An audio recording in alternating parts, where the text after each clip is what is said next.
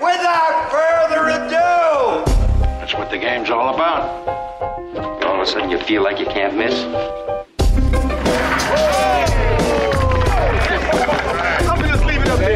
You couldn't make that if you tried that again. Absolutely not.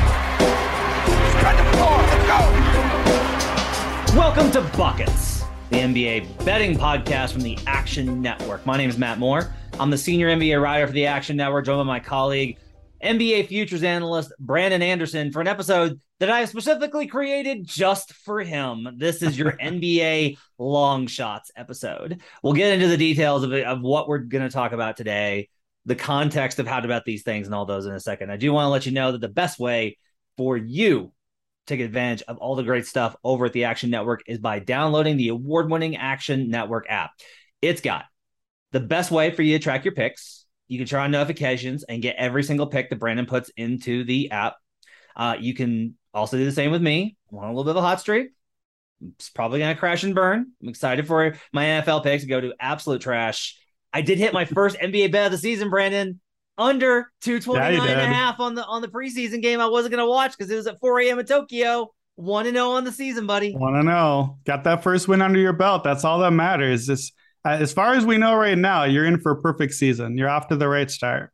Also in the app, you will get great detailed analysis. You can check out articles like Brandon's weekly every NFL game pass, lean, bet, wait. Uh, you can find this podcast as well as every video we do. Every day we're doing Green Dot Daily on both the app and in YouTube. It's the daily betting show across all sports. It sets your betting agenda for the day. It's really cool. Daily video episode. Check it out, as well as all the great podcasts, Big Bets on Campus, the favorites, all the awesome stuff in the Action Network app. Okay, so Brandon, we were talking about doing all the stuff for for preseason, and I came up with this, and like your eyes lit up like it was Christmas when I mentioned uh, of doing an NBA long shots episode. So the idea, I think, here is I want I want to be responsible with this and make it clear that one, this is part and parcel to your betting approach um, of maintaining ROI, but that these are never going to like by their very nature, these are never going to be plays that we're putting a significant unit amount on. Like my Right. best win totals bets, I'm putting like a full five units on. None of these will probably go for more than 0.25 of a unit. Those kind of ranges in there, depending on what your bankroll is. I want to stress that these are fun bets that we think have value, but that they need to be taken in the context of if you're not somebody that's comfortable with risk, then these bets are not for you, and that's fine. Yeah, I agree. Uh, if you are not comfortable with risk, this is probably the episode for you to just enjoy and laugh at how terrible our angles are and make jokes about how this is why Vegas builds such beautiful big casinos. That's okay. You can listen for that reason too. I'll say this though. These are not five unit plays for me. Certainly not, nothing close to it. But these are also not necessarily 0.25 unit plays for me. Like this, this is my MO. This is where I, where my bread is buttered. These are sometimes going to be a full unit play or maybe a half unit play. If you want to get in on like a 40 to 1 long shot, what I've learned the hard way is as fun as it is to get that one right, it sucks if you only bet a quarter of a unit on it. And now you're like, oh, cool. Well, I was right, but I didn't really win anything much on it. So again, it's it's bankroll management. You got to know what you're doing here. For me, I'm the futures guy. Futures are a big part of my market. So so- part of my bankroll, and I'm kind of keeping an eye out on. Like right now, I think in the app, I believe I have something like 60 or 70 futures bets tracking in the app right now between NFL and NBA. And there will be more before NBA season starts. And there will be more every Friday in NBA and NFL all week long as they continue to add to it. So if that's not you, if you just want to pick two or three tickets for your whole season, then yeah, don't go in with five units on any of these. These are not that sort of strong play. But if there's one you like, I think it's okay to do a unit on it or a half unit and make it worth the payout if you're actually right. Longtime listeners of this podcast will absolutely cackle when I share this exact Slack message I got from Brandon regarding today's episodes. He told me, Hey, I need some direction. Quote, my top four quote unquote long shots bets are all awards picks, but those are also the exact same four awards best bets I would make because that's how I do futures best bets. Yeah, I mean that's that it is what it is. That's I, I am not looking to make a bet or to come on a podcast and say, well, here's who I think is going to win, therefore you should bet it. It's always I'm always going to play the number. And for a lot of these bets, I'm looking at 40 to 1 that my numbers say this should be 12 to 1 or 60 to 1 where I think it should be 30 to 1 and that for me is always going to be a better bet than the guy at 7 to 1 where I'm like yeah he would be my pick straight up but I'd still make his odds 10 to 1 because it's a crowded field so I'm just going to play the number and for me if you play enough of these and play the numbers enough then it's going to be a winning ROI in the long run but it is the long run. It is a long futures game.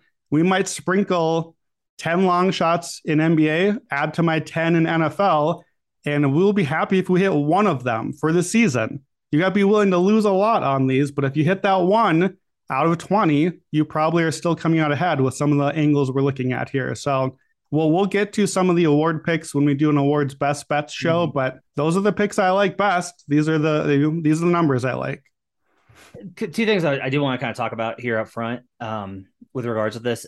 The first thing is we've talked about in the past the cash out value on some of these, where if it shortens, you get value. I will say that I've noticed books getting a lot more stingy yeah. on cash out value. Uh, it's one of the reasons why I actually kind of like parlaying the awards picks hmm. is that reaches a point where it's not like that risk factor. If you are right on it, will often lead to them being like, okay, we'll let you out of it with a with a big profit because of the exposure risk that we have. NBA MVP, for example, last season, like your cash out opportunities were almost nil because it was a close race. And so they weren't willing to go ahead and take take any diminished value return on these. And so I, at the books I mm-hmm. had, that's something to keep in mind that your cash out value, I think, on these is decreased. One of the things I think that's good about futures betting, and there's a lot of, you know, look, the professional betters, the reason they operate game by game is they don't want to tie up their money for six months, right? You don't want to basically work for six months, um, and then have to wait another six months. You know, you work you work for a month, right? You put hard work in for a month, you put in all these bets, and you hope that you get to the end of it, and then that's your bread and butter for the year. That's not how it works, right? So like they'd rather play game by game, adjust it as it goes along. I do think that one of the keys in the futures market is it is it is a market where you do not have to have market confidence. And what I mean by that is you can think a line is off. But if you think a line is off, you probably think that NBA line is off by a point, a point and a half, two, hmm. maybe three, right? If you're at a three point edge, then you should absolutely be betting. If you're a two, yeah. we talked about this with Raheem. there's your five unit play if you've got yeah. that sort of edge. Yeah, like you you have an edge there but there's a certain confidence I think you have to have in the market, especially as the market reacts to the numbers that are laid, right? If the number goes from Sixers minus five to Sixers minus three, there it doesn't mean that you can't bet, right, on the Sixers. It doesn't mean that you shouldn't bet on the Sixers if that's your cap.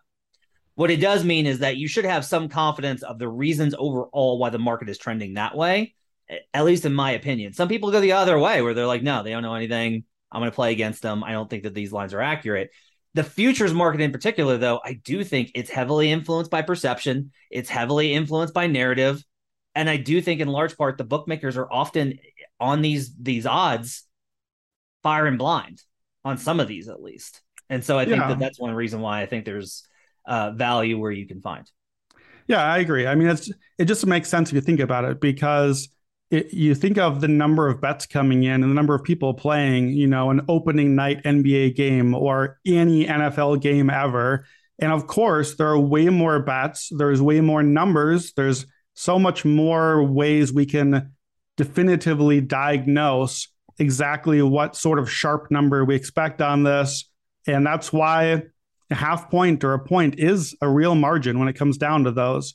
We don't have that for these. And, and in some of like the award cases, it's literally narrative, it's storytelling. There aren't numbers for storytelling. We can find numbers that correlate with it, and we have, and we talk about them. But yeah, it only makes sense that a night to night game, the lines are going to be a lot sharper because there's a lot more reasons to hone in, hone in on it. And especially for me, that's the appeal now back to long shots, is because I think in a lot of these markets, especially like an MVP market, the lines for the first five or 10 guys are pretty sharp because we've had the whole offseason. It's a big conversation. Everyone's talking about it. Even though the narrative thing plays in, we're being able, we're cutting, cutting in on what the number looks like. And really, too, if we're being honest, we're kind of undercutting. Like a lot more and more with some of these futures, the top handful of guys just don't have value. The numbers are just too short because they know they don't really want to take on a huge wager in that way. But at a long shot, when you're at 60 to 1, 100 to 1, 200 to 1, a real long shot, like how 60 to 1 to 40 to 1, the difference is literally like a half percentage of implied value. Yeah. Humans don't understand, like none of us, myself included, know how to comprehend is there a half percent less chance value for this guy to win MVP than that guy? So by definition, those numbers are off. And importantly, here, you've got to shop around on these for a long shot, especially because like if you want to take Luka for MVP, that's great. You can take him. He's the favorite. You're gonna find a similar number at every book because that's like they're all kind of competing with each other on it. Some of these long shots, you'll see 20 to 1 at one book, 50 to 1 in a different book. So make sure that you look around because that's where a lot of the, the value is, is just getting value on the right price too. The disdain in your voice when you talk about taking the favorite. I said it was fine. It's good. We're gonna, we're gonna, butt heads, I think, in award season, especially over MVP, because I do think this is not the year to start taking taking long shots. Um, I just think that I, I think that the top two guys are accurately priced in the market. I don't think that mm. they're that there's value, but there's a difference between value in terms of you have an edge on it where the odds are off and there's like no, it's appropriately priced. Like I'm getting good a good price on this return. Yeah. Um you you as you mentioned, you always want to go for when you think the number is off. And let's start with one where you think the number is off. Let's go back and forth. We'll just trade off doing sure. doing these. Um we like I said, we're gonna say you had a couple of other awards picks. We're gonna say for our awards best bets episode because they're long shots and your best bets in very typical Brandon fashion. But this one, I knew you were working on it because you asked me a question the other day. I knew this was in your head, and I actually wanted to kind of talk about it. Give me your first uh-huh. long shot bet. All right, so my first long shot bet is Kawhi Leonard to an MVP, forty to one. You can find that at circa forty to one right now. I thought I had a great number at thirty to one at DraftKings. This was already on my list then. This is my reminder to shop around and get the number. 40 to 1 is a lot better than 30 to 1. So I disagree with what you just said about MVP, and that is what is informing this position for me. I actually think the opposite of you, and we will butt head up, heads on it. I don't like Luka as MVP this year. He does not at all fit what my model suggests an MVP should look like. And my model doesn't really have a pick that it likes a lot. Basically, I'm looking for age 24 to 28, 25 plus scorer on a top two seed, plays 70 games. That's my model that basically leaves me with Jokic, Embiid, Giannis. I don't love those three as options. Jokic has no narrative at all. He just won it twice in a row. Giannis doesn't really have the motivation, Embiid doesn't have the health. So I don't love those three. I will probably look to add position for them once I can get a cheaper buy point later. But that is what made me think okay, who is the long shot? Where's the guy off the board that can make a charge? So Kawhi. This was a surprise to me because we did a full hour on MVP a month or two ago. I don't remember if I even said anything about Kawhi. Very obviously, the number of games played is a major factor. What I asked you the other day is hey, the Clippers have 15 back to backs. Is there any chance Kawhi plays any back to backs? If he only missed second night of a back to back, you're already down to 67 games max, which historically pretty much rules you out of MVP. He's a little older than I would like. The health and the games played is a red flag. The numbers even aren't perfect. He's probably going to be something like 25 points a game, eight or nine box plus minus, rather than 28 and 10 plus. The numbers look to me like, okay, Kawhi's really good. We already knew he was really good. He could be in the conversation, but like the quote unquote in the conversation kind. And I kind of put him off as like, well, he's probably like a 60 games and back of the ballot, two or three seed. So that was all a great case against the very pick I'm starting with, which is a terrible way of framing. Here's why I talked myself into it being a good long shot. if I can see 60 games as a two or three seed, then it's in the realm of play to see 68 or 70 games as the one seed. And I was surprised when we did all of our win totals to come out with the Clippers as my number one team in the NBA. They're my top record in the league. We talked at length about them in that podcast. If I have the Clippers as the one seed, as the best team in the league, we know who their best player is. And we know with Kawhi, what I like here is I think that there would be a built in narrative of, hey, you know who's never had an MVP before? Hey, doesn't Kawhi Leonard just deserve an MVP? Kind of that career accomplishment sort of thing that we've seen in the past with this award before. We're going to need that because I don't think he's going to be a little short on the numbers and on the games. But for me, the number is too long. I would give, when I set up my MVP model, I basically have those three I mentioned, and then it's a big drop. But Kawhi is my fourth guy. I give him about 8%. That for me should be plus 1200 range. At 40 to 1, I have to play it. I don't mind this one. I don't I don't object to this one. I think because you kind of mentioned this that that you're going to do a little bit more of what I did last year and play a little bit more of more angles on MVP, right? Yeah. And so setting a baseline of 40 to 1 for a team that we both expect to be excellent. Yep. Kawhi looks like a tank. yeah. Looks like a tank. Like the biggest thing when they started showing the workout videos was that his legs look bigger, not fatter, bigger. It looks like he added strength there. This is actually really pivotal. Um, there's this idea of Kawhi's strength in general, and it's a little overrated. Um, I've done a lot of work on Kawhi Leonard over the years, and in his earlier seasons when he was an MVP candidate, say 2017, post up defense was actually an issue for him. He would actually have problems in one-on-one ISO versus larger defenders that could keep their handle, right? Because he's got great hands. Everybody knows that. It would be a little bit of a problem for him. And conversely, it would also be a problem on the offensive end because if you don't have the power to stop a guy in the post, you also have sometimes some issue going against larger defenders. That used to be kind of a matchup yeah. that guys would go toward, teams would go towards is, hey, let's put a bigger defender on him and really play physical with him. He looks like a power forward. He's just a hmm. tank now. And if you expect the same kind of efficiency, which you should, and he's so good across so many different dimensions, the stats concern is legitimate. Yeah. But the stats concern isn't isn't legitimate. Like if we look at last season and we go Devin, if you you have to answer this question, yes, was Devin Booker a serious candidate to win MVP last year? Yeah, absolutely. He okay. was. He finished top five on the ballot. So if that's the answer, then Kawhi can absolutely win because Kawhi's reputation is going to be x like exponentially greater than because he's coming in with an awareness. Kawhi can have a less impactful season that next year than Devin did last year and get more votes. Yes. Because his narrative is very strong. Everyone respects Kawhi Leonard. He is a certified champion, two time, two time finals MVP. His resume, honestly, is a little bit ahead of the player that he's been. And that's not that Kawhi hasn't been great. He's awesome. He's a killer. But that helps if you're trying to get the this award, which we've talked about a lot, rest in the minds of the voters. So look at 40 to 1, I think that's really good value. I think that that you can make a a a cohesive argument for the not once you get into like, well, I think it should be 12 to 1. Okay, but you're still talking about eight, like you're still talking about an 8% chance of this thing hitting. But I do think that by the end of the year, that could be way, way shorter.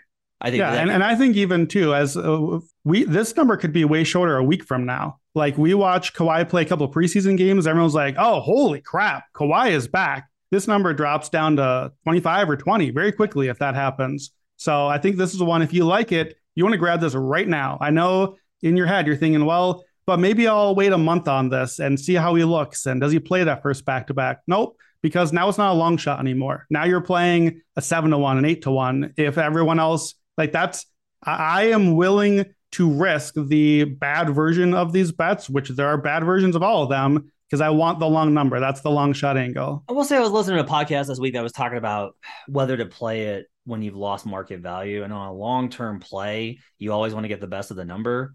I will say on individual bets, I don't I don't necessarily think it's like as long as you still think that you're getting EV, I don't like yeah, yeah. you should bet it now because if you think it's reasonable, it's gonna be what it's it's gonna be you know five times as good in a month But no, I agree. It's uh, Paolo Banchero. We won't do on this podcast because he is not a long shot anymore. Right, but we've had that conversation. We both loved him at the longer number in the summer. I think we both like him still at the number he's at now. I would rather you have bet him at the long number, but that doesn't mean he can't still be good value now. W- with Kawhi, like you mentioned, building position. That's been your big thing. I've learned a lot from that. My position I would be trying to build is get the Kawhi ticket now, and then I will look to add Jokic, Embiid, and Giannis later in the year because we know this race is going to ebb and flow, and there's going to be a Kevin Durant week and a Luka week and whatever. So if I add those three guys, if I find a buy point at 10 to 1 or longer, then I get those four at basically about plus 250. So I can get a Jokic, Giannis, Embiid, or Kawhi wins the MVP at plus 250. I feel pretty good about that position. So that's what I'm working toward. This is my first step.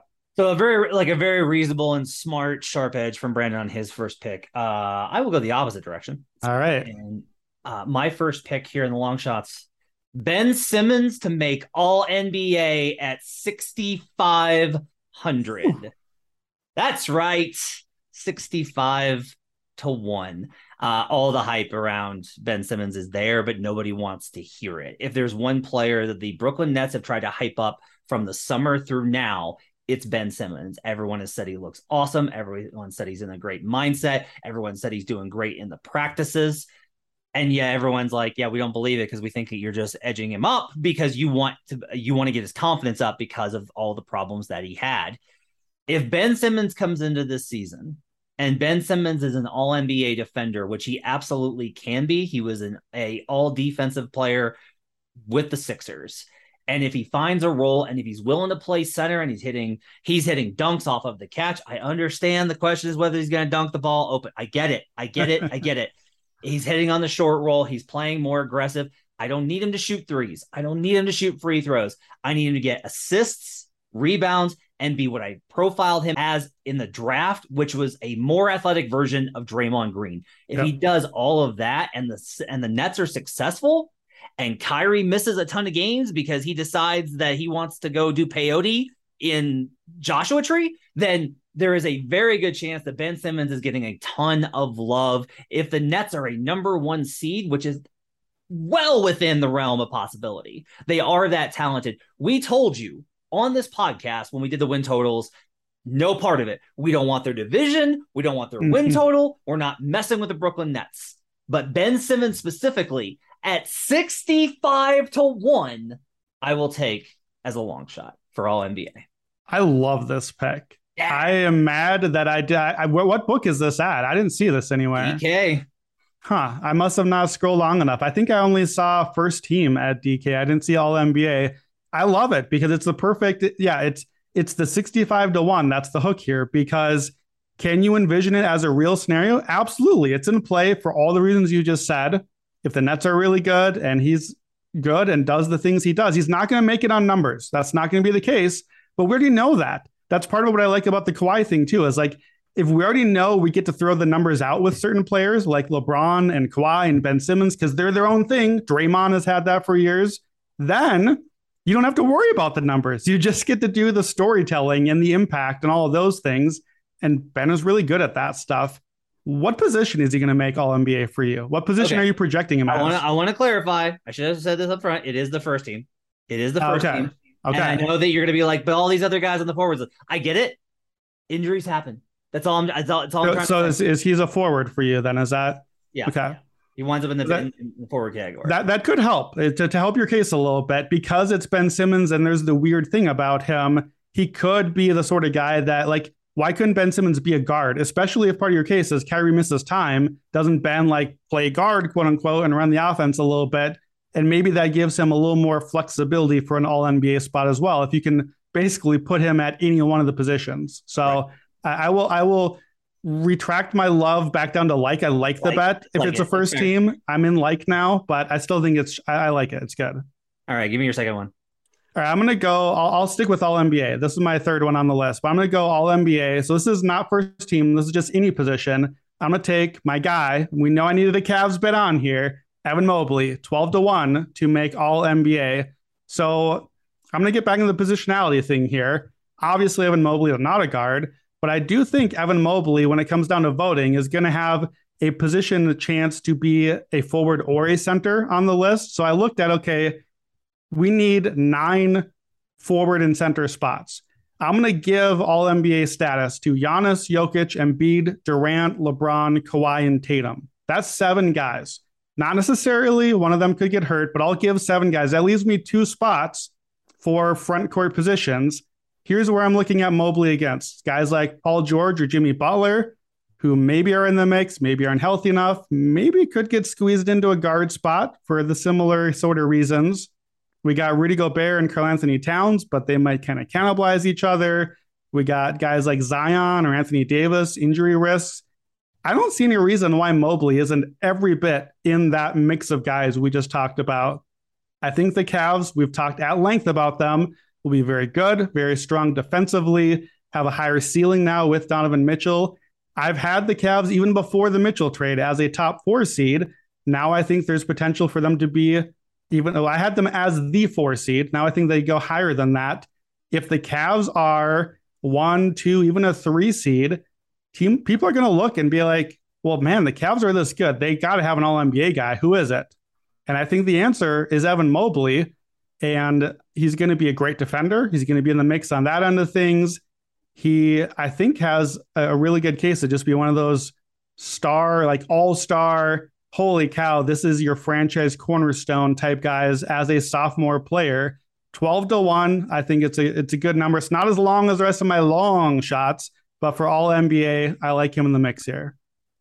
I think you got to factor in that Darius Garland was widely considered to be a candidate for all NBA last season. That there was a real debate between him and Fred VanVleet. Like I think you, I think that Evan Mobley is the type of player that guys like you and I love. They make really smart passes. They play really great positional defense. They're super flexible. They can stretch the floor a little bit. Like Mobley profiles as a guy that the NBA nerds like you and I love. I don't know that he gets the most credit on this team. I think especially yeah. with the with the addition of Donovan Mitchell, I think that uh, if if Mitchell doesn't have a great season, but the Cavs do, I think Darius Garland gets a lot of success, get a lot of the credit. I don't even know at twelve to one if you're if you're long enough there. Um, so so let me ask this question because I think this is a key to my argument. Do you agree that he has positional flexibility? Could Evan Mobley like look? We got to assume Jokic and Embiid are the first and second team centers in some order. Mm-hmm. Third team center is open to me. He's not going to get there. He's not going to get there with Jarrett Allen on the team. They won't. No, the voters would not put him at center, no matter how good he is, because last year is proof, right? They didn't put Jokic at forward because they were just like, no, he's not like these are centers. I'm sorry, Joel Embiid's going to have to be second team. Jarrett Allen is a starting center, and he's going to play a ton of games, and he's going to be really good in that capacity. Mobley's not yeah. going to get center looks. Okay. Well, if you don't think you can play center, then I don't like the bet as much. If you do like center, I like the 12 to 1. What's your next one? Um, I actually my next one is one that you also have. So we'll go to another one that I like. Okay. Uh, it is time, my friend, for you know the bets I love, and it's exact outcome time. That's right. Oh yeah. We're gonna we're gonna try and predict what the NBA finals are gonna wind up as six months in advance. All sorts of injuries, all sorts of mess. The entire league will be different let's go ahead and get started. Uh, the Los Angeles Clippers to beat the Milwaukee Bucks in the NBA Finals is plus 3,500. It's 35 to 1. This argument is basically built upon do you think that the Bucks and Clippers will be in the Final Four? Like, that's the hmm. argument. Because at that point, you're in a great position to hedge. And you and as I did last year, you can multi-hedge. I definitely did this. I definitely did this with Celtics. I had Celtics Warriors tickets.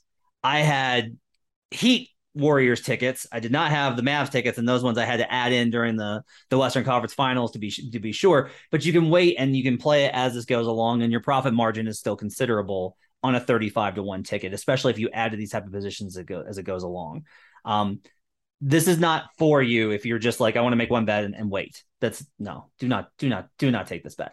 Um, but do I think the Los Angeles Clippers? I'm getting more and more confident as we get closer to the season that the Clippers are going to be are going to win the division and be a top two seed. There's a lot of reasons that we've talked about why I'm on the Warriors under. The Sun situation has gotten worse since we podcasted. Like Jae Crowder's going to get traded. The Sarver stuff is weighing on them. Ayton looks like he's under, he's a hostage. Like nothing about the Suns' vibes is good. We're six months from the playoffs. A lot can change, but as of right now, the team with the best vibes, momentum, etc., is definitely the Los Angeles Clippers. Now, I would hesitate there if I was like, but I got to see what they're like in the playoffs. I trust this team in the playoffs. Yeah, they suffered the 3 1 meltdown versus the Nuggets. That was a very different team under a different coach in a very specific situation in Florida in the bubble. We saw them essentially, if Kawhi Leonard doesn't get injured, I think they beat the Suns and they go to the NBA Finals in 2021. I think we get this exact matchup, Clippers Bucks in that situation. Bucks are quite honestly, they are the most boring Eastern Conference bet. It's basically mm-hmm. Giannis is a top three player. Uh, they are good every single season. The thing I like about this is I don't need any sort of regular season outcome. The Bucks can make the finals as a as a six seed. The Bucks can make the finals as a four seed. The Bucks can make the finals as a one seed.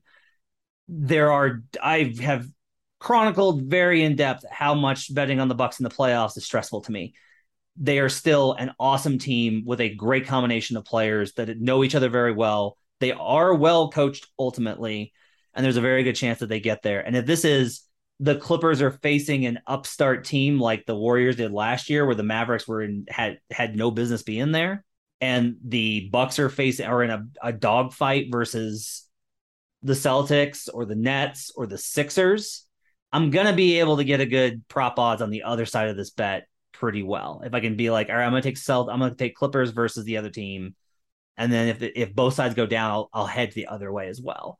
To me, this is the best value on the board. If you're gonna play exact outcome, it's Clippers beat Bucks at 35 to one.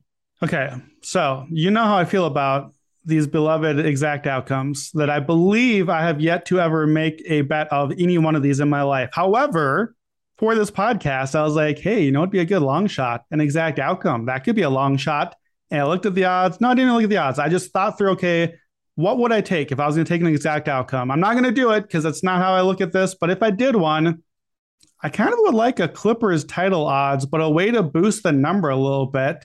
What would be a good way to do that? Well, I feel like I would just need to take the most obvious answer to come out of the East. So the Bucks, I think I would do Clippers over Bucks as an exact outcome. That's literally a thing that I just thought through at like 13 hours ago preparing for this. So I'm not going to bet it because I don't like the exact outcome, but I did choose your exact outcome as the exact outcome bet I would place if I was going to do one. I think it makes a lot of sense. And the way that you play these futures, and you got to stay active on these if you're going to play it that way, it gives you a lot of optionality when we get to the playoffs because, like, from the flip side, barring catastrophe injuries to either team, I think we would be shocked to get to the second round of the playoffs and not have the Clippers and Bucks right there in the mix. Yeah. Right? Like barring something terrible happening, they're there for sure. And now you've got some options. So I, I can't argue against it as much as uh, exact outcomes are not for me. All right, give me your next uh, long shot best bet. So I have a Clippers title odds as well. Similar logic of saying, oh, okay, this one. Oh, I hate this pick from you. so excited for you to talk about it. I hate this one. All right. So I actually think I, I think this is a bad number at DraftKings. So if you look at DraftKings, you can look at these sort of team parlays. And so I just kind of click through, just scrolling through, okay, anything 10 to 1 or longer. It's anything jump out to me. So here's my pick. Norman Powell to average 17 points a game and the Clippers to win the title 15 to 1. So let me make the case. Norman Powell averaged the last two seasons 18.7 points a game. He before that was at 16 points again. That was 28 minutes. He's been up to 32 the last two years. He only played five Clippers games. He was 21 points a game, even though his minutes were lower than ever there. Norman Powell is going to score. He's going to score a lot of points. It's literally what role he is on this team is to come off the bench and score and occasionally start games when Kawhi or PG sit out and score even more because they're missing. I know the Clippers are deep. I know there's a bunch of guys, Norman Powell is going to score buckets. That's who he is. That's what he does. 17 points a game is the wrong number for him. It's too low. Should have been 18, 18 and a half. Then I wouldn't like this bet. But here's the number the Clippers to win the title is plus 550 at DraftKings, the same book with his parlay. I wouldn't take that bet. I don't want it. Not this far away. I want no part of it. But that's why I like the parlay here because plus 550 is an implied 15.4%. If you want a 15 to 1 bet, that's an implied 6.3. So we got two things we're parlaying together. The math is very easy here. If you think there is a better than 41% chance of Norman Powell hitting his part of the deal here, then this is a positive value add to your Clippers bet. For me, I think that there is a 60 to 75% chance Norm goes over this. I think the number is too low. So I think it's a great way to add value to the Clippers. I don't think these bets have anything to do with each other. Norman Powell scoring 17 a game has literally nothing to do with whether I think Clippers win the title. I don't care about him in the playoffs. This has nothing to do with that. I need him to average 17 in the regular season. I think that's a freebie. And now I have a boosted Clippers bet when I get to the playoffs that I would not take otherwise. I think this bet works against each other. I think if Norman Powell has to score over 17 points a game, the Clippers are definitely not winning the NBA title. There is okay, no reason this, for that. So but this this no, this no, is yeah, I got a whole thing. Okay, okay, okay, go ahead. I got a whole thing one, Norman Powell is not as good as everybody makes him out to be. He is an internet NBA darling. I don't understand it. It's like me. I look at him. It's like little Sebastian in Parks and Recreation. It's a small horse. why, why are we? What? What's the problem? Like, he's fine. He's fine. A good example of where Norman Powell sits in the Clippers is that he is in training camp, quote, in competition for the starting two guard spot. Not penned in, Brandon. It's not like, oh yeah, Norman's definitely starting for us. He is competing for a starting spot. That's how deep the Clippers are. Is that he is competing. He may not win it. What if he doesn't win it and he comes off the bench?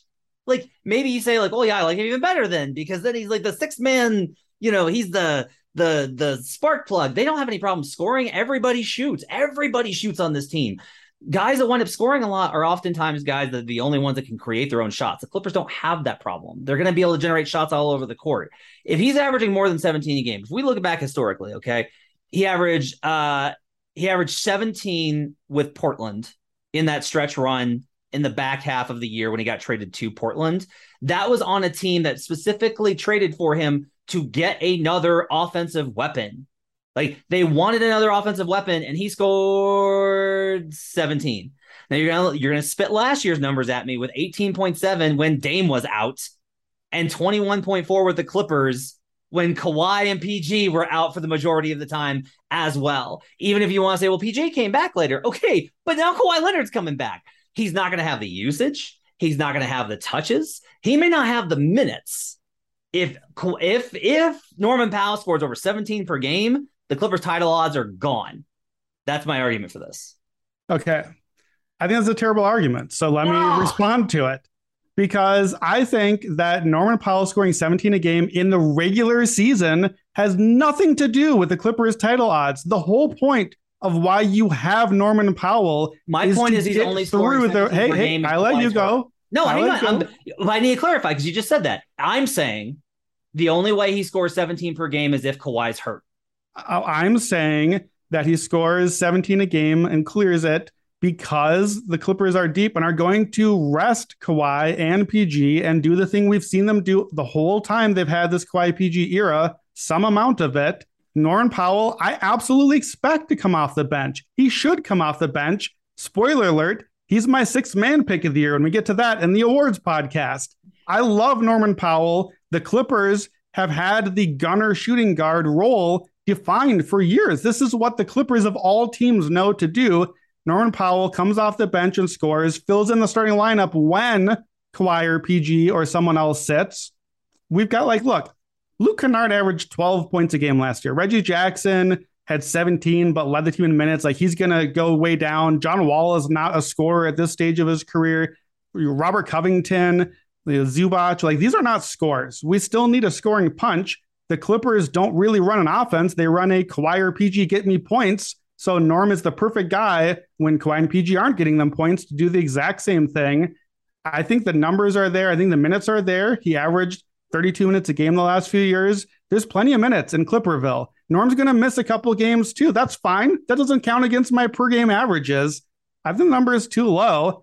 And if Norm, I'll even go this far. I think if Norman Powell averages 17 points a game, it helps my Clippers title odds because if he does that, it means that it helped keep the Clippers stars healthy for when the games matter. And Norman's not going to average 17 a game in the playoffs because that's not what he's here for. He's here to score in the regular season and keep the team healthy for the title run. In the games where Kawhi and PG don't play, what's like a an average good game from Powell? How many do you think he scores there? Because that's part I don't know, not like a huge number more, like uh, yeah. 22, 23, yeah. something like that. Like, like here, here's how I, I see this bet as Tyler Herro, 17 points a game plus Heat title odds. That's precisely how I translate this as two, two totally separate things. I don't have to believe in Tyler Herro boosting the Heat's playoff odds. By the way, this would have been a great bet to have last year with Tyler Herro and the Heat. You got one game away from yeah. making the finals. Yeah, because Tyler Herro is better than, than Norm Powell as a scorer. Yeah, well, Tyler Herro averaged 20 something a game too. Yeah. I got a three, four point cushion here.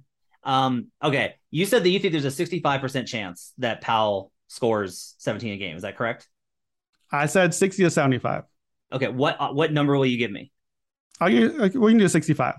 Okay, 65. So I get 35% odds on this that he doesn't score 17 per game.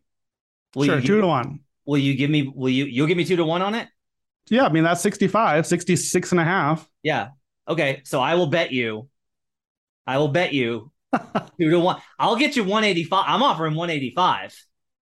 I want the 185 that he will not score 17 per game this year. What's important for this bet is no, if no, you I, believe. I, I want to know if you'll take this. I'm willing to bet you right now he will not score 17 per game, and I'll give you 150. You giving me 150? No, I get the 150. I get the I get the 1.5 because you put that number there. Uh, I mean, sure. Well, we'll we'll do it, but I, I, th- I bet the the point for this bet is the the number correlation is off to me. Clippers title odds plus 550. You're parlaying two mostly independent things, and you only have to have, by the numbers, 41% chance to go over on Norm to make the Clippers title odds boost worth the value. I'm basically tripling my Clippers title odds. That's the real bet I'm making here. I just think Norm is a great way to boost it. Okay, so my next one, I have Here's one that we both have. Uh, it's Donovan Mitchell to lead the league in scoring at 60 to 1.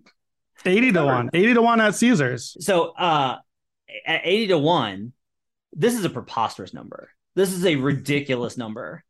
Uh, I don't even care. Here's a good example of how off this number is. So Russell Westbrook led the league in scoring in 2017 for a bottom 15 offense. It's not even directly related to how good the Cavs offense is. The Cavs offense can still be garbage, and Donovan Mitchell can win this like pace does matter to a certain degree because yeah. faster that season. But Donovan Mitchell, with his three point volume, can easily lead the league in scoring here, and he he has a lot to prove. He has weapons surrounding him. Like there there is every opportunity for Donovan Mitchell to come in and do this. Again, if this was, I don't even know what number I wouldn't like it at. Um, I wouldn't like it sub maybe. I have to look at the implieds. But yeah, I, I, feel like sub 40 maybe is, is yeah. kind of the number comes to mind. Like 30 to 40 range, I'd have to be like, yeah, okay, that's maybe in the range where he should be. But 80 to 1 for a guy yeah. who loves to shoot is going to a team that specifically got him to score that needs that type of scoring weapon and a, a team that had honestly a lot of guys that are injury prone, which means he has to pick up the slack. This is a ridiculous number. And I know you're with me on it. Yeah, yeah. He's so uh, you basically made all the points that I have in my notes here. He's averaging last two seasons 26.1 points a game. Pretty much you need to get to 30 if you're going to be a scoring leader. I look back the last handful of seasons, we have at least one 30 point scorer. 30 is not far from 26. He was already ninth in points per game last year, and by all means should go up because I actually like that he's joining a worse offense here because guess what? That's the whole point. They brought him in to come and do Donovan Mitchell things and shoot the ball a bunch of times. Three point volume, you mentioned. That's huge because I remember noticing in that bubble playoffs when he had the back to back 50 point games and just went berserk. In the playoffs, Donovan Mitchell's three point volume goes way up. And I remember noticing after that bubble, like, okay, I think I had a long, long shot Donovan Mitchell MVP after that because you know how I love my terrible jazz bets but it was under the premise of, hey, if that three point volume thing is real, there's a huge uh, upside here for the scoring. Since that bubble series, he's averaged 31.7 points a game in the playoffs. And in the regular season, his three point volume is slowly going up, up, up. Each year, it's going higher. And I think it could go even higher this year. The Cavs need his offense. They don't really have a bench score, so they're going to have him and Garland probably sharing that role a little bit you're right. The pace is not great. That's the one thing I don't like about this. But I looked also as okay, if I like the Cavs a lot and if they finish a top two seed, do they have an MVP candidate? I think because of the way we pick scores, it would be Mitchell, but that's 80 to 1. What's more likely, Mitchell to be the MVP of the NBA or Mitchell to just lead the league in scoring? To me, those numbers should never be the same. There's no way I'm taking MVP when I can play points per game here at the same price. I think it's it's a bad number. A good comp for this is that Bradley Beal was within a handful of points of Steph Curry two years ago. Like yeah, and would have won if he hadn't got hurt. And, and like is is Bradley Beal that much better of a scorer than Donovan Mitchell? I would argue no, especially based off a three point volume. Like Donovan just gets up threes, so that helps a lot. Um, okay, I'll go to this one. Exact division top two. I love these yeah. bets. Raptors one, Nets two. 35. Oh man, the two teams that you want absolutely nothing to do with either thing about is this this is an emotional hedge. This is a Matt Moore emotional hedge right now. absolutely is. absolutely is. What's the number? 35. Okay. You get 35 to 1, 3500. So let's put this into this kind of framework. Um, Joel Embiid is always an injury risk. If Joel Embiid suffers another injury, he's out. Even with Harden, Maxey, and an improved roster, that Sixers team is not going to finish probably top three in that division. Okay. So they're gone. The Boston Celtics are currently having the preseason from hell. Okay. The best of our knowledge, again, I keep thinking, like, look, it's six months. This should be fine. It's entirely possible that, the, like, honestly, Brandon, the whole Udoka thing has made me worried for my Celtics under bet because I hate when guys have a reason to try. Like I was banking on the Celtics not having any reason to do, and now it's like we're gonna band together against the adversity, and everyone's the the world's against us, which is not the situation. That's not true. That's not what's happening. But athletes are very good at that. If if Joe Mazzulla is smart, he will absolutely try and create that bunker mentality. It's us against the world. I hate that. But let's say that that doesn't happen, and instead, like a lot of lot of talk about Jaylen Brown and happiness. Like that continues to be a very big talking point after the trade talks. Robert Williams out. Don't know when he's going to be back. It's going to be a, a, while. They just signed Blake Griffin. I don't know if you know this, but every team that's had Blake Griffin, and things have not worked out well for them. I, I hate that because I, I think Blake's a good dude, but hasn't worked out great for them.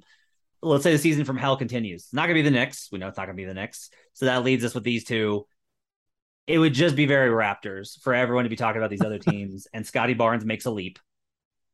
Scottie Barnes gets like just makes a leap to third team All NBA. He's talked about as one of the, the the rising stars in the NBA.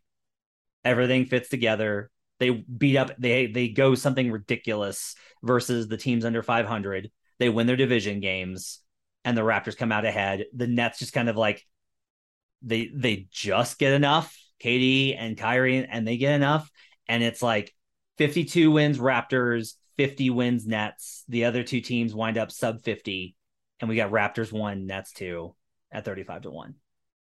Yeah, I can't. I can't do it. Can't get there. Can't get there. That's fair. I, I I I can't see this Raptors offense being enough to get to where they finish ahead of all three of those teams. I could have got there. I think it probably wouldn't have counted as a real long shot. I could have got there on a Raptors Sixers or Raptors Celtics. Yeah. To me, like both of those teams being as good as they are, you're you're absolutely right about all the downside versions of those teams. But we now need both of those to to bottom out on two teams that we both think very highly of, and we need the Raptors to be really good, and we still need the Nets to be pretty good. The Nets have to beat the the two teams we really like a lot too. So, I I think uh, I, the Raptors offense isn't good enough to get to the high ceiling outcome. You're right. I think if this does hit, it's a like 52, 50, 48, 47 scenario where they're just all right there. And the one thing we do like is it seems like uh, of the four teams, the Raptors are probably the one that would push the gas to try to get the division win or to get the higher seed.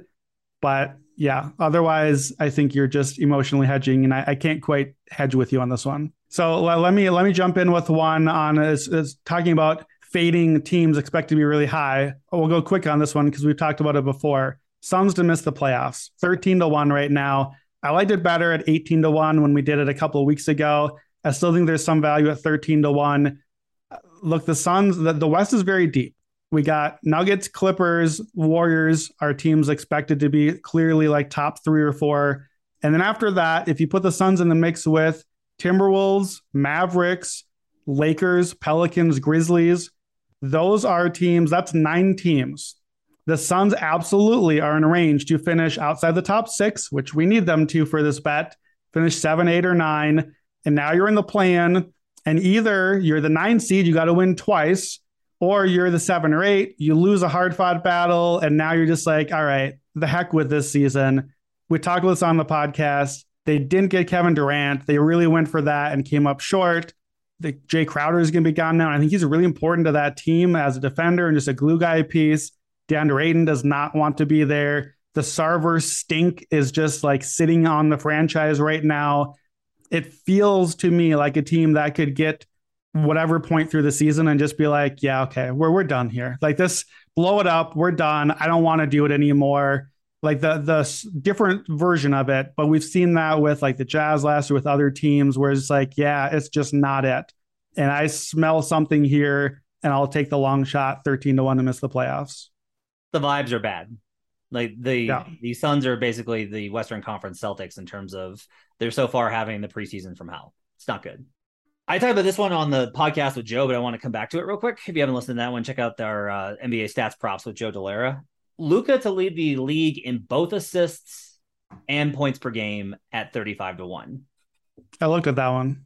I I just think this is good value. I really do think uh, it sounds to me like I will say the the Mavericks media day has me a little spooked just because their entire tone was like, "Yeah, no, we're here. That's what we're doing. It's like we're here to play basketball. That's that's what we're here." So you guys think you can win a championship? Yeah, you know, we'll see.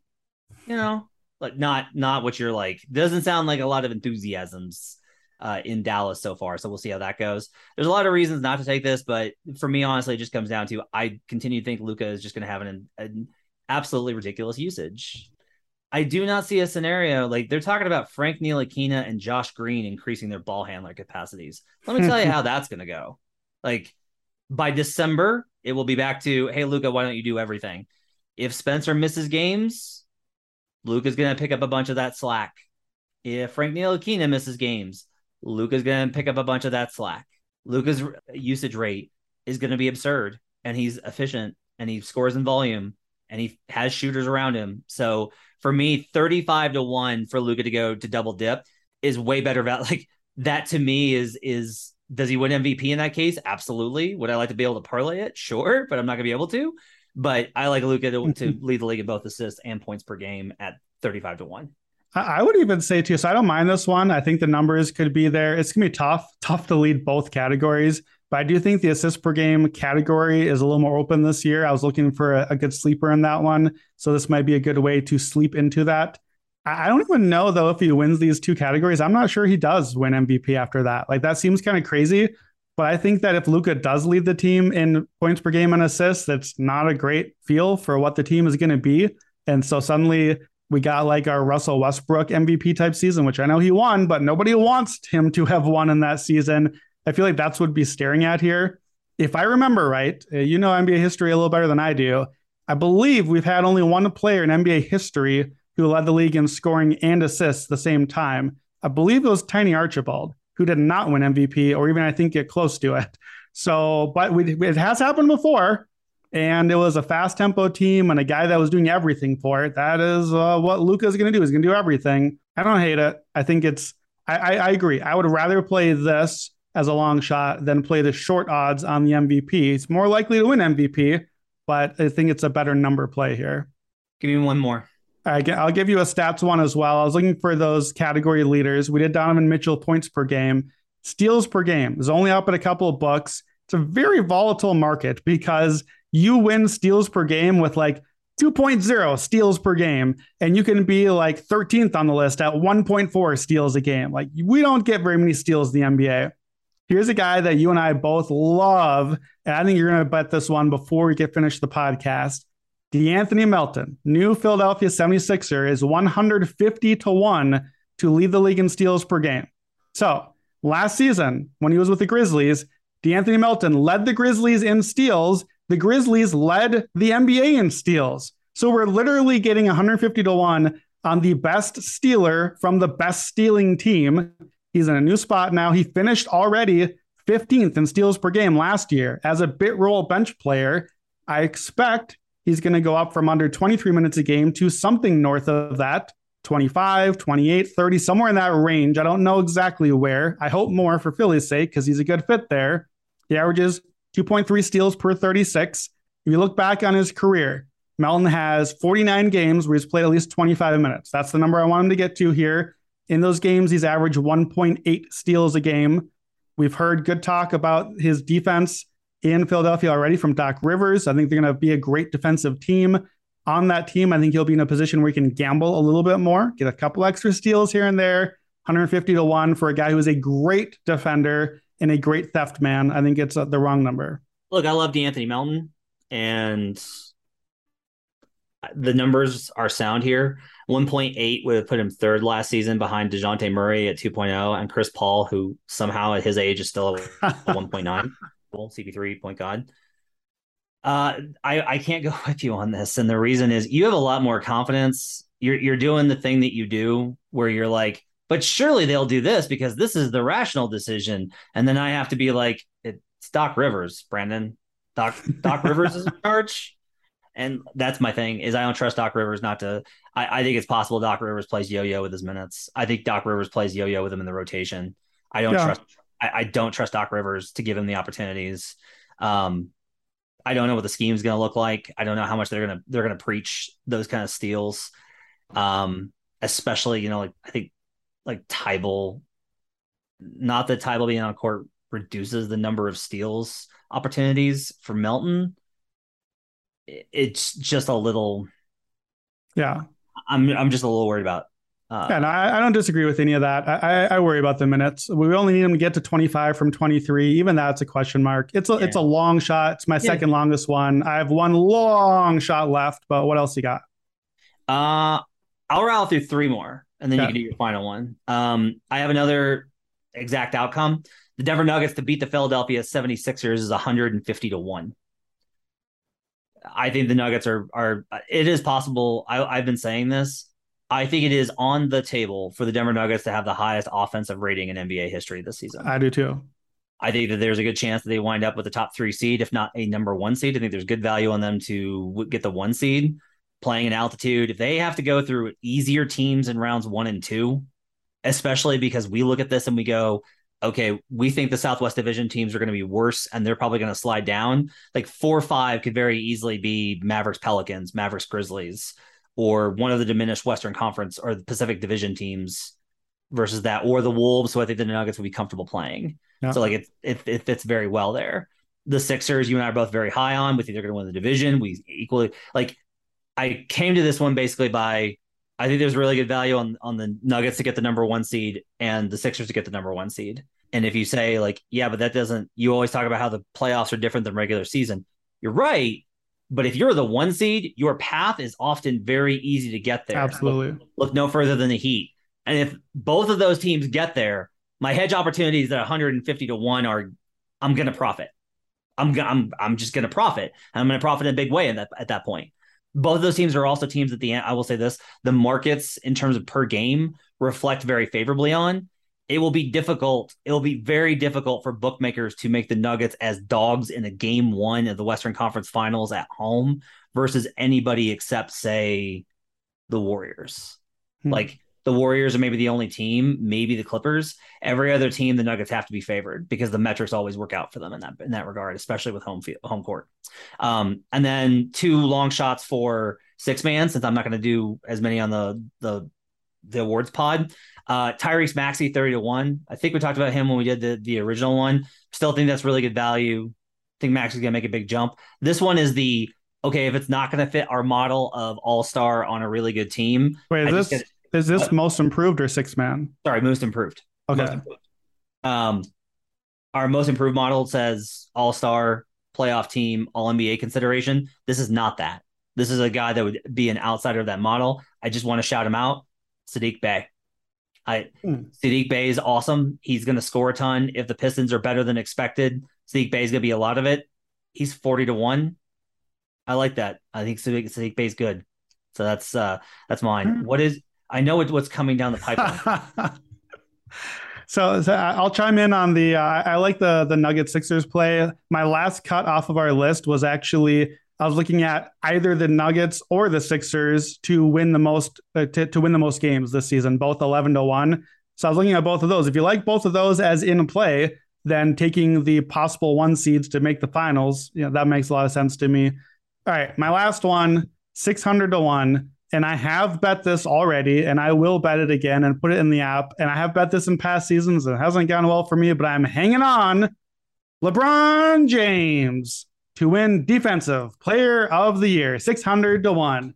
So, Defensive Player of the Year. There's not a huge profile of what we need, but basically, what we know is you need to have a very good defender on a top five, probably top three defense. We've had this argument. I know you don't agree with me on it, but I have right now, heading into the season, the Lakers as a top four defense. I have the Sixers, Bucks, Celtics, and Lakers are my four. And so I'm looking for, I want a top defender off of one of those teams. I want a big man, Marcus Smart, screw you. I want a big man to win Defensive Player of the Year. That's what usually happens here. So the guys on those other teams, Embiid and Smart and Robert Williams and Giannis, like they're all they're all in the mix. And well, I've got Embiid as a bet too. LeBron James is a very good defender. He's been a, a great and elite defender at times. LeBron cares about what his story is and what goes on the mantle and what gets to count in his long basketball reference page of stuff. LeBron wants to be Michael Jordan, who, by the way, won Defensive Player of the Year one time. LeBron wants Defensive Player of the Year. He's talked about it before. He wants this award. If the Lakers are really good because of their defense being good, because they've gone back to the thing where they're going to play a center, move Anthony Davis to the four, LeBron James at the three, and play defense and bully ball it up. We know LeBron gets the narrative. We don't have to worry about MVP and winning enough games. That doesn't matter here. We don't have to worry about any numbers. We just say, hey, you know who's really good at defense this year? The Lakers. Wow, they're back to playing great defense. LeBron trying every night. Look at him go. Hey, he's never won Defensive Player of the Year. Isn't that wild? 600 to 1. And I'll tell you this I split my bet into two because I want a cash out price. I just need a conversation. Just give me a LeBron DPOY conversation sometime, and I'll cash out half of my bet and pay for the other half. And then we'll just ride with it into the sunset, 600 to 1. Come on. Top two player of all time, defensive player of the year. 600 to 1 is ridiculous. Don't give me 600 to 1 LeBron anything. Okay. So this is a man who had to rest on defense like four years ago because he was doing so much offensively with the Cavs, and he is now four years older. uh, this is a man who has said that his main job, like goal of the season, is just to make it through the season. You have availability questions. Availability. You want to know a good way for you to conserve your your body? It's to not play defense at a high level because it's really punishing. Um, the other problem is that I talked about this actually on another pod about there's a level of player that's judged against himself, and LeBron will always be judged against himself. It's difficult to vote for LeBron for an award if you know he's been better in that award in previous years or category, whatever. It's very difficult to vote for him. No one's ever, he will not play better defense this season than he did in 2013, 2012, 2019, honestly. He won't be as good. It's been, I mean, think this is what's crazy, Brandon. This is how time, like how fast time flies. The 2019 20 championship season of that defense was three years ago. It will have been four by the end of the year. Like that's wild. Time goes by so fast. But those three years are really important when you get above 35. Yep. There's no way I I can't say no to a hundred of like I can't say no here, but God, do I just if you are able to even cash out on this, I'm gonna be mad. I'm just gonna be mad at the whole universe. Okay. For this here, inspiring. Here, here's my my brief counter argument. Number one, the fact that it's been three years, I like because LeBron has had the summer off a couple times. You hear that, LeBron? You had the summer off. Why don't you show up and try the whole season this year? Actually, show up and play defense. You hear that, buddy?